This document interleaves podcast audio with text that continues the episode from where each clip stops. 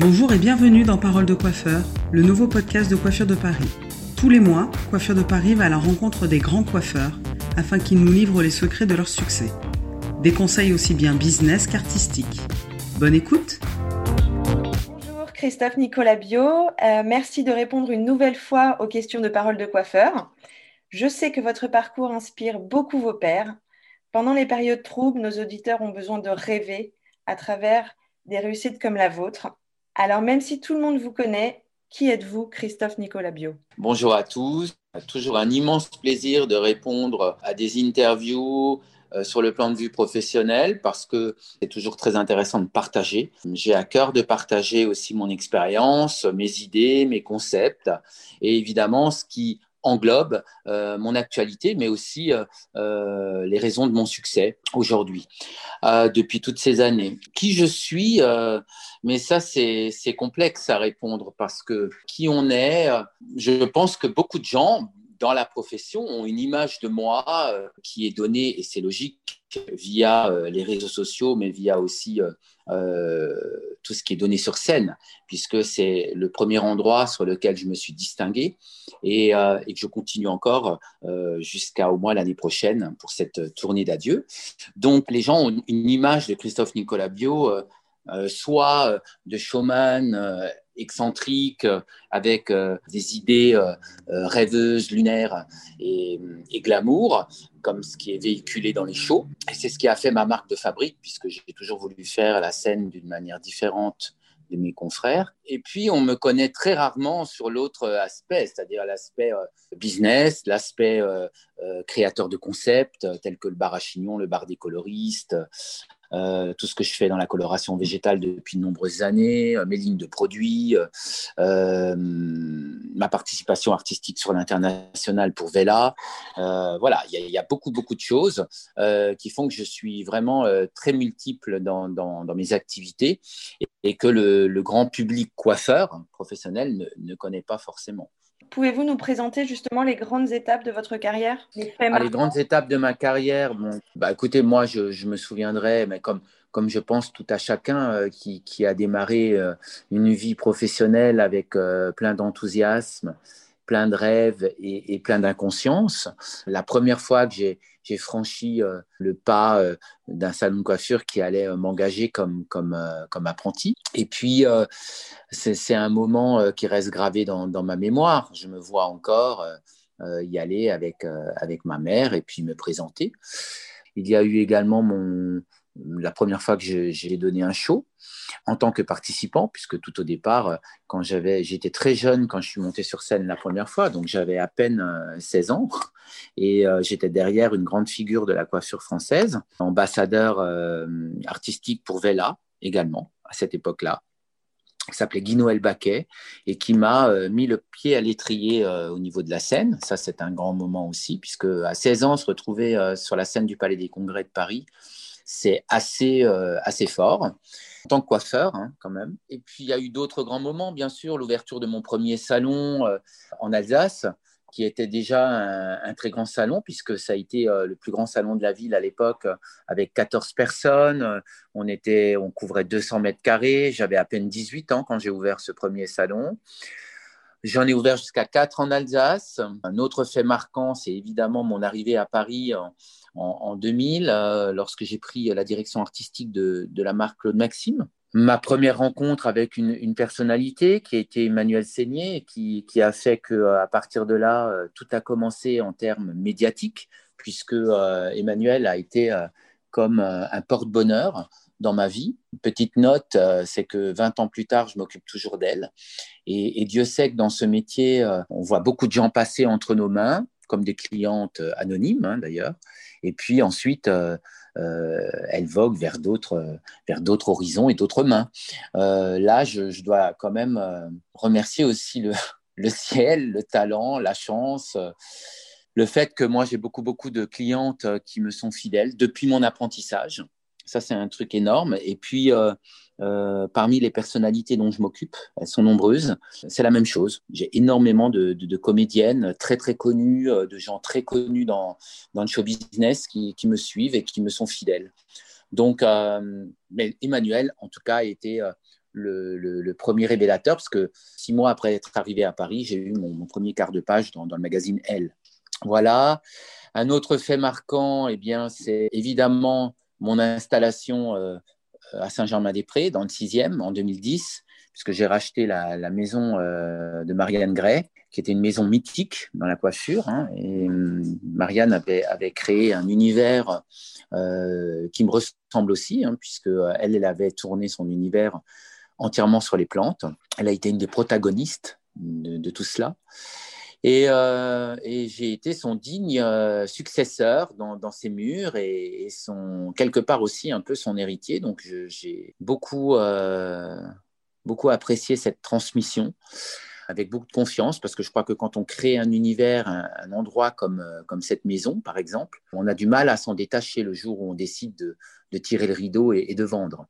Donc on choisit celui ou celle qui, euh, qui sera euh, son successeur avec beaucoup, beaucoup de, beaucoup de circonspection. Et, et je crois que ça a été le cas, mais euh, en tout cas, ça s'est fait. Donc je, en 2010, je suis devenu le propriétaire du fonds de commerce de, cette maison, que j'ai rebaptisé Maison de coiffure Christophe Nicolas Bio. À cela a été aussi euh, un fait marquant euh, la création du bar à chignon minute, puisque le bar à chignon minute un vrai concept qui en 2010 a révolutionné à nouveau euh, les États dans le métier, puisque à cette époque-là, le chignon c'était devenu un peu désuet. Ça coûtait très cher quand on allait se faire faire un chignon, et la plupart du temps c'était pour des événements tels que le mariage ou des très grandes soirées. Donc, euh, il est vrai que d'avoir créé ce service, pour que toutes les femmes puissent en bénéficier avec euh, un timing, c'est-à-dire 10 minutes, 20 minutes, 30 minutes, et créer un service de façon à ce que les femmes puissent rentrer dans un salon de coiffure et commander un chignon 10 minutes comme si euh, elles avaient envie de commander un Perrier ou un Coca. C'était assez intéressant. On a cassé les codes et, je suis très, très heureux de... C'est un fait marquant dans ma carrière, en tout cas, le bar à chignon minute. Ensuite euh, est venue en 2013 euh, la création du bar des coloristes, qui aujourd'hui euh, encore fait des émules, puisque le concept de ma visiocolor que je pratique aujourd'hui quotidiennement pour répondre aux attentes des femmes lors de cette période de confinement n'est que la résultante du, du bar des coloristes en version présentielle. Donc, le bar des coloristes en 2013 a vraiment voulu casser les codes, si vous voulez. C'est la première fois que un concept revendiquait haut et fort euh, la vente de produits de coloration professionnelle au grand public. Ça a aussi également un peu euh, bougé beaucoup de choses et, moi j'ai toujours défendu le fait que euh, un produit de coloration, même s'il est professionnel, peut être vendu au grand public à partir du moment où derrière, il y a un accompagnement, un diagnostic fait par un professionnel. Et mes experts coloristes ont évidemment euh, travaillé dans ce sens, et c'est pour ça qu'on a rencontré ce, très grand succès. 2016, euh, l'ouverture de l'atelier bio, qui est un lieu euh, entièrement voué, un lieu et un concept entièrement voué au monde végétal. J'ai voulu, j'ai toujours travaillé, moi, le monde du végétal, je l'ai toujours touché, j'ai toujours comment dire, cultivé depuis euh, mon apprentissage. J'avais besoin de, le conceptualiser et de matérialiser par un lieu. Et l'atelier bio, ça a été une histoire assez intéressante parce que ce lieu-là, c'est la dernière partie de la boutique de, Jean-Paul Gaultier, Galerie Vivienne. Et les trois premières parties avaient été euh, louées par un restaurateur et la dernière partie se trouve en vide. Et quand je suis passé devant ce lieu, ça m'a remémoré tellement de souvenirs puisque cette boutique, c'est la première boutique que j'ai visitée à Paris euh, très très jeune parce que dans mon état d'esprit, Jean-Paul Gaultier, c'était il fallait visiter Jean-Paul Gaultier. Et je me retrouve des années plus tard à, devenir le locataire de, ce lieu où lui-même euh, a habité plus de, je crois, 25 ans. Et c'était l'endroit où il stockait, où il avait ses bureaux, la dernière partie. Donc c'est devenu l'atelier bio un lieu entièrement voué au monde végétal et où euh, on est euh, très, très. Euh, enfin, c'est-à-dire, moi, je, fais en sorte que, que rien de, conventionnel, entre guillemets et entre parenthèses chimiques, puisse se diffuser. Il n'y a, a, pas de diffusion de lac, il n'y a pas de diffusion de parfums chimiques. Tout est naturel, tout est aux plantes de A à Z. En 2017, il y a de nouveau un fait marquant, puisque j'ai réouvert euh, au même endroit où j'avais ouvert 20 euh, ans plus tôt euh, une, une, maison de coiffure en Alsace, donc qui était ma première maison. 25 ans plus tôt, pardon. Et, j'ai au même endroit, au même, au même lieu, j'ai recréé une maison de coiffure. Donc c'est comme si je, fermais une boucle vis-à-vis de cet endroit qui, qui m'a vu naître quelque part. En 2018, il y a eu l'ouverture d'une cabine au sein du Palace Lutetia. Et puis 2019-2020, je, continue actuellement à, être très euh, sollicité par des, lieux comme euh, les palaces dans le monde, puisque euh, il y a un projet à l'international qui est en cours. On a ouvert à Val d'Isère en décembre 2019 et on a ouvert en juin 2020 à Saint-Tropez, dans un palace également. Votre relation avec, avec Vela ne date pas d'hier. Comment voyez-vous euh, justement aussi votre autre casquette euh, d'ambassadeur artistique de la marque à l'international? Alors, moi, c'est vrai que je suis un enfant Vela. Je suis né Vela. Euh, mon maître d'apprentissage était, était un salon 100% Vela. Et hum, quand j'ai démarré, j'ai tout de suite été baigné dans, cette culture. Parce qu'en fait, dans un groupe, euh, ce qui est assez important dans, dans, les, dans les grands groupes, euh, tels que Vela et les autres, c'est euh, il faut toujours savoir qu'il y a une culture à la base. Il y a une culture de groupe. Et la culture de groupe du groupe Vela m'a toujours ressemblé quelque part. Je veux dire, ça, ça, me, ça me ressemble. Donc c'est vrai que d'être tombé dedans euh, tout petit, euh, bah, ça, ça, permet beaucoup de choses. Ça permet déjà d'avoir une antériorité, de, connaître l'histoire de la marque, euh, et puis de cette façon de mieux la porter parce que j'ai toujours le sentiment que euh, quand on représente un, nom comme Vela, il faut quand même connaître son historique. C'est un groupe qui a fait énormément de choses, qui a énormément innové, comme d'autres hein, du reste, mais, mais qui a eu euh, quand même une très très euh, très belle part dans l'innovation Vela. ils ont fait énormément de choses qui ont fait avancer le métier. On ne le sait pas toujours parce que évidemment aujourd'hui on est dans un monde où, tout va très vite et euh, où tout est chassé du, jour au lendemain par l'image, par les réseaux sociaux, par, euh, l'information qui galope. Mais euh, mon travail et mon rôle en tant qu'ambassadeur artistique international, c'est de porter une image française à travers le monde dans un groupe qui n'a pas au départ, qui n'est pas français, et euh, qui euh, avait peut-être aussi besoin d'une French touch. Euh, et c'est aussi, ça a été mon ma première mission, c'est d'apporter plus de French touch à Vela. Ce qui est intéressant, c'est de voir et de connaître donc justement toute cette histoire pour aller devant et innover et apporter de nouvelles innovations. On est euh, une vingtaine de, global créative artistes de par le monde. Euh, alors évidemment, il y a, beaucoup d'autres euh, partenaires artistiques. À la base, il y a une équipe de, 20 global artistes créatives qui on se réunit une à deux fois par an et on fait carrément des colloques internationaux où non seulement on, s'écoute les uns et les autres, mais aussi c'est nous qui allons raconter et prêcher euh, une nouvelle parole et de nouvelles idées qui ont été mises au point euh, par euh, toute une équipe créative. Et peut-être pour terminer, est-ce que vous auriez quelques grandes tendances du moment en coiffure à nous, à nous communiquer? Est-ce que vous avez souligné des choses récemment? En tout cas, les, les, grandes tendances du moment en coiffure, Aujourd'hui, on est beaucoup plus axé, et depuis quelques années, sur la couleur. On a vécu là toute cette période de cheveux très raides, ensuite suivi du wavy à outrance. Euh, on en a un petit peu marre d'ailleurs, hein, je dois vous dire, en tant que, professionnel dans, les salons. Euh, moi, je, je, discute beaucoup avec mes collaborateurs et évidemment, ils me disent Oh là là, encore du wavy, encore du wavy. Ils n'en peuvent plus du wavy. Hein. Mais bon, pour autant, euh, c'est quelque chose de joli, c'est quelque chose de doux, euh, c'est féminin, et puis ça a cassé un petit peu cette raideur euh, imposée par les plaques lissantes pendant toutes ces années.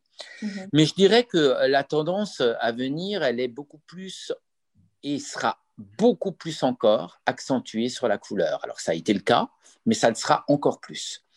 Pour moi, c'est ça les grandes tendances sur ces dix prochaines années, c'est la couleur ça l'a été sur ces dix dernières années, mais ça va s'accentuer.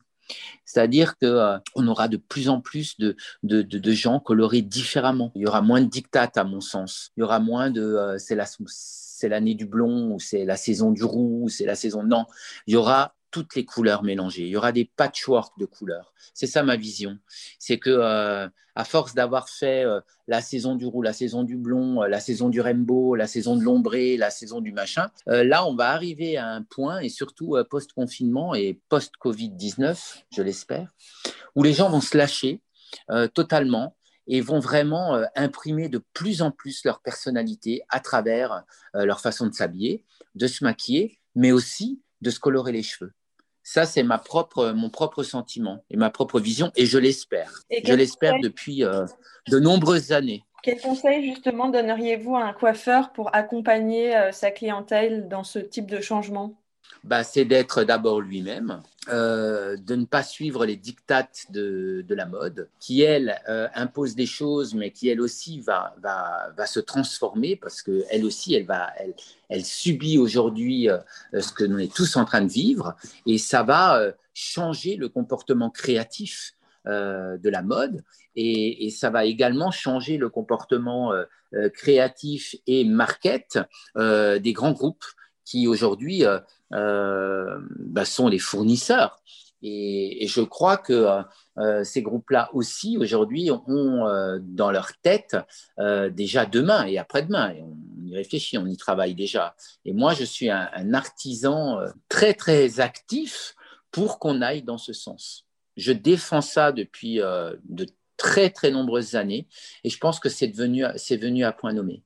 Il va vraiment euh, falloir qu'on accentue. Alors, le professionnel qui est dans ce salon, pour accompagner ces mouvements et pour euh, aller dans ce sens, il faut que lui-même, il le porte, il y croit et qu'il soit euh, dans une proposition multidimensionnelle et vis-à-vis de sa clientèle, en faisant des propositions toutes différentes les unes des autres, mais personnalisées. Ok, la personnalisation toujours et encore.